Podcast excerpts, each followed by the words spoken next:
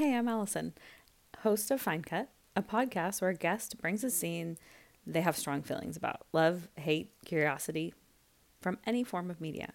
And then we discuss the heck out of it for 20 minutes. It's a blast. Join us.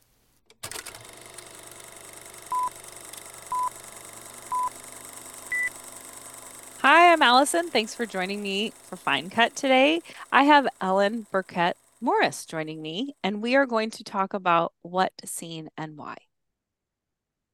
We are going to talk about a scene from the White Rock episode of Better Things. And uh, we're going to talk about it because when I saw it, I had a sort of intense personal connection to it. And it's it really pushed me to explore that further, to really interrogate myself and say, okay, what is it about this that's that's hitting me so deep? And mm-hmm. so yeah, so when you watched it, did you have one of those emotional reactions that you don't really know what it's connected to, but you just feel this kind of waterfall or this like I mean, for me, I cry. I'm a crier. So I will just find myself kind of overcome with feeling. And sometimes I can't pinpoint why, especially right. on the first viewing. That's it. There were tears and there was also just great curiosity. And I would go back to the episode and rewatch it and rewatch it. And and there was also like a great satisfaction in it, as if uh, something had been summed up there mm-hmm. that I'd been waiting to have summed up for me. Mm-hmm. And um, yeah, so I just kept returning to it. And it was only recently that I was able to put the pieces together of what I saw in there that related to, you know, to myself and my own experience.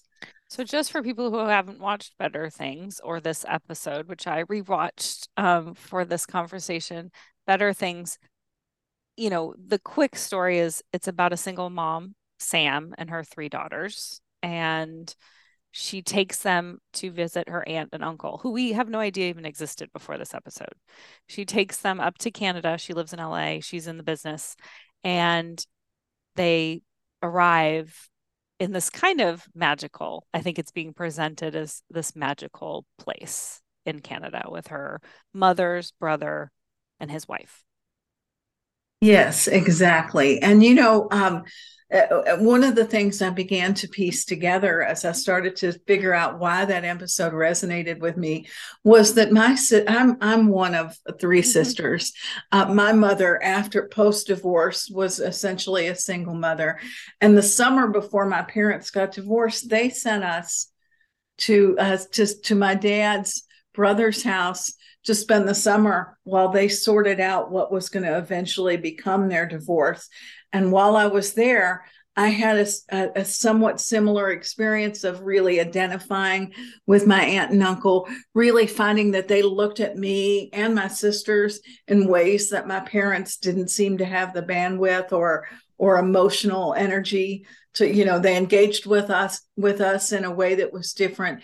And it was really a gratifying kind of experience.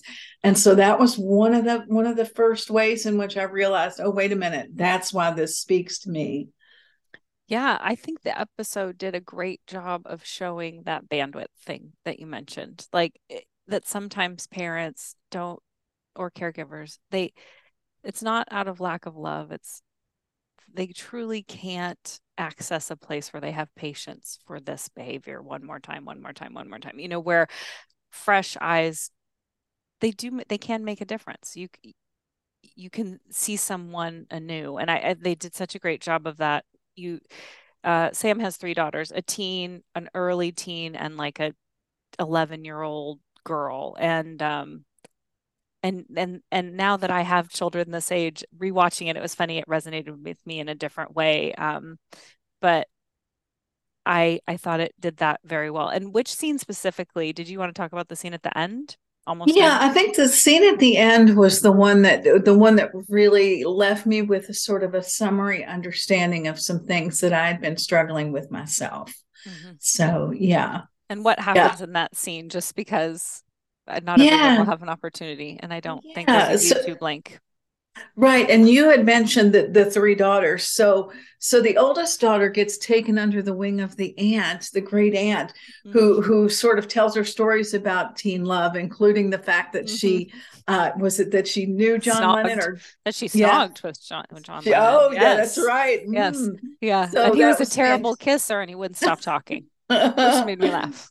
That's so fantastic. Accurate, I think yeah yeah and then and then the middle daughter is taken under the wing of the uncle uh, and he teaches her carpentry and the, the younger daughter was a bit more like me at that age kind of off by myself dreaming and and and a little bit lonely and so she sees uh, when she's out at the beach, she sees she's a kind of a seer. She's this happens in other episodes where she'll know things or see ghosts, and she sees the ghost of a woman in an old fashioned dress. And at dinner, she learns that, that it's called Sad Lady Beach, and that Sad Lady was a lady who had killed herself by throwing herself on the t- train tracks in town. Mm-hmm. And um, and so there, you know, there, but there she is, sad lady's on the beach, and Duke, the youngest daughter, sees her. And at the end of the episode, Duke uh, Duke talks to the sad lady, and in fact, I've got the quote of what she says to her there. She says goodbye to the ghost of the sad lady by saying, "I hope you're okay, and that you could not be sad, and that you feel better." And I'm not scared of you, is what she says. Um, so, so that is the scene that had that again. I thought that was a message that I, in in fact, wanted to hear my, you know, wanted to be able to tell myself in one way or another. Mm-hmm. Yeah, it's really sweet. The scene. She's um, it's a, it's a. I, it feels like an embodiment of being seen and being told that this the act of seeing you is not terrifying you know i think so many of us worry or carry around this pain that if we are truly seen we will be rejected and so there's this really it's emotional just thinking about it this i see you and I, and i'm not scared of you Exactly. It's emotional and it's really beautiful. And, you know, the extra sort of complication, the extra wrinkle or connection that I carried with with that is is that you know I was born prematurely in 1965 and um, as a consequence had a mild case of cerebral palsy that left me up on my toes. And I got surgery to correct that when I was either five or seven, I can't remember exactly when, which left me walking with a slight limp, and um, which my parents never really acknowledged um, the disability. They never, it was never really a part of the way they talked to me about myself. It wasn't really part of my experience. I didn't end up getting corrective shoes or physical therapy. It it was more sort of uh there was always a message of you're great, you're great just as you are, go out and get them, you know, kind of thing. And so the resonance for me, I think, was the fact that in some ways, my disability was a family secret. It was an unacknowledged um, family fact, and it wasn't treated as fact. And so I grew up with a sort of uh, with myself. Here I am presenting myself. I'm getting up. I'm doing the things I have to do. When I fall, I get up and I do what I need to do. But on the other hand, I knew that my experience was different from those people around me and that I was going to be more likely to fall and that there were that there were moments when people did notice it and judged me on it other moments when people didn't notice it at all. So it was really confounding in a way in, in terms of my own self-image. Almost it almost created i felt like there wasn't a very integrated sense between who i was and what i honestly had to deal with and how i presented myself to the world. Um, now later in life, I got a rheumatoid arthritis di- diagnosis, which left me moving way more slowly, uh, lots of ups and downs in terms of my mobility from day to day. And it just simply wasn't a question. There, it, I could know it was no longer something I could play off or that people wouldn't notice. And then it was when I had to grapple with the fact, oh, well, you know, I've spent all this time acting as if this isn't real. And it's very, very real. So compounding so compounding with that is you know i've written about it publicly. I wrote an essay for the ethel. My aunts and uncles saw it and my uncle who lives in california called me and said i never knew this. I'm so sorry. So here we are aunts and uncles and family secrets and you know uh, this kind of this kind of reckoning from all of this stuff and and that's you know that's when it really occurred to me what it was about this episode that kept bringing me bringing me back and and a friend said to me that our secrets make us ghost to ourselves mm-hmm. which i thought was really wild and also really apropos and so suddenly i'm like ah okay this is why when she's when she declares herself to the sad lady on the beach, this is why it hit me in the way that it hit me.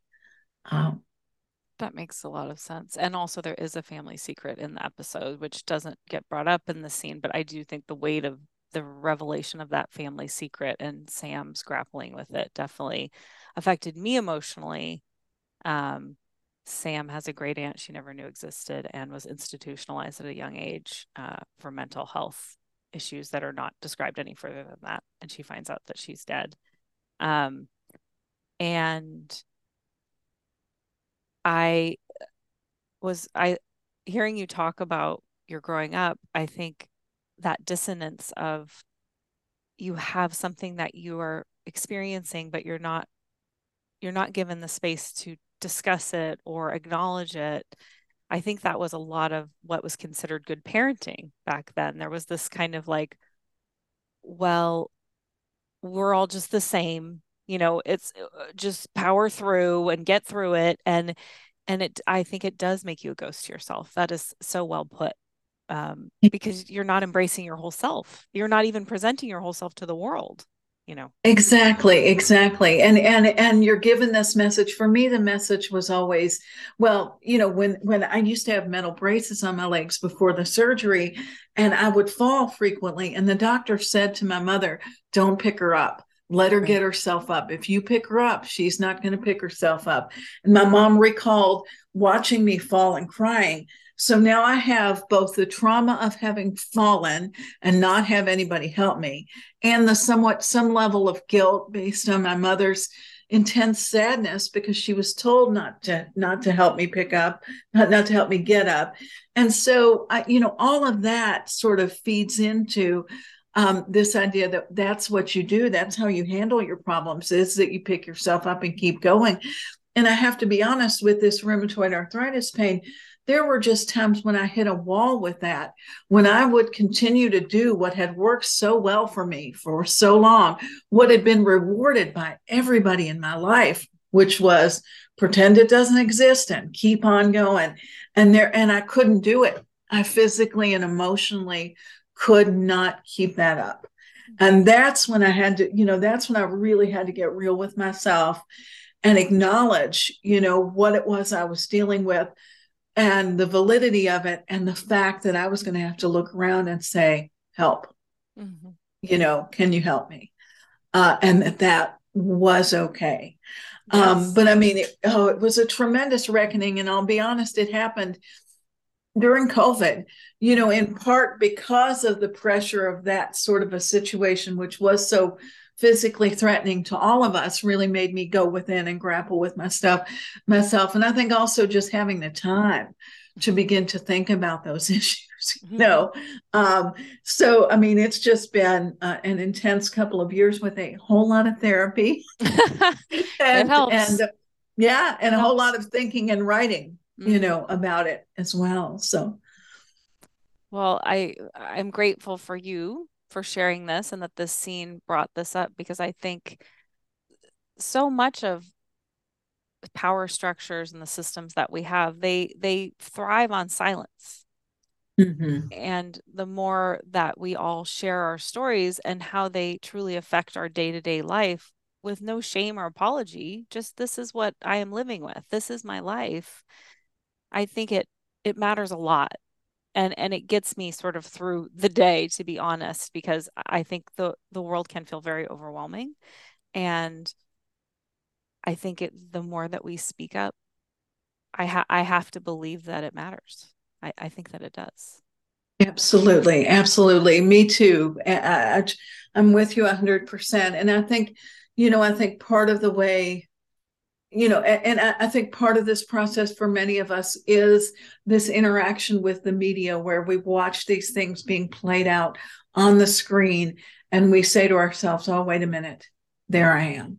You know, there I am. I, I, you know, the little girl who sees things that other people don't see or who's been through things that other people don't, you know, can't see, who says this generous thing to this ghost who welcomes this ghost to be yourself you know it was just I, I, don't know just the process of figuring all that out was so was such an amazing sort of um, uh, raining uh, thing of aha moments there as i was as i was dealing with it um, I've since put this together in an essay. It's going to appear. Hooray. And yeah, in Newsweek's My Turn column. I don't have a publication date, but you know, again, thinking it's time to tell that story. And I'm guessing that other people have similar stories as well. And so absolutely yeah. other people have similar stories. And and it's it's such a power I think we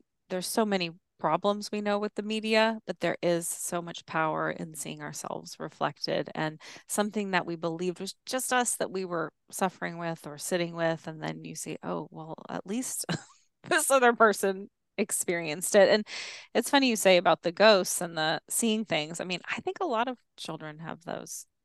I I definitely did. I think you're just attuned to a larger world than right. than grown-ups. Yeah, yeah.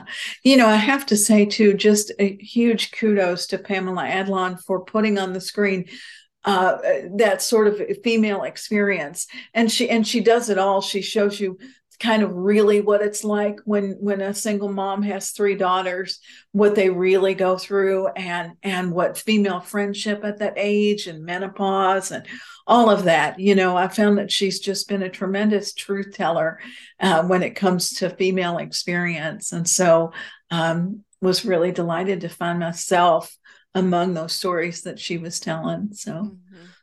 well yeah any other last thoughts? I agree with you about Pamela Adlon. And there's a special pleasure, I think, because she was a young actor. Like we remember her when she was a teenager and we've watched her grow up or grown up with her and they're that she's here now where she's accepted these parts of herself that she wasn't able to because she was you know needing to perform a certain way for the business and that she could it's it's special for sure no, I just wanted to thank you for the opportunity to talk about it. You know, it was one of those things that just kind of blew me away when I watched it and I went back in and delved back in and finally figured it out and and uh and so just uh, really happy to be able to share that. I'm so glad you did and I'm excited to I've I've read your essay because you sent it to me, but I'm excited to read it in print or online wherever it appears. And where can people find you, Ellen? Because you are an author of yeah yeah. book. yeah absolutely. I've got uh, a book of short stories called lost girls and uh, poetry books um, called surrender and abide both of which are completely follow those themes of those two words. And uh, you can i've got a website. It is ellenbirkettmorris.ink um, and you could find me on in- instagram under ellen birkett morris. And so uh, yeah I'll put those in the show notes and and Ellen's name will be all over this episode so you'll know how to spell it. Um well thank you Ellen. This was such a lovely conversation and thank you for drawing my attention back to this episode. I was emotionally affected watching it again. It was I I don't rewatch a lot because there's so much to watch, but there I do enjoy it when I do it. So thank you for for sort of encouraging me to do so with this conversation. Thank you. Okay. Thanks everyone for listening. Bye.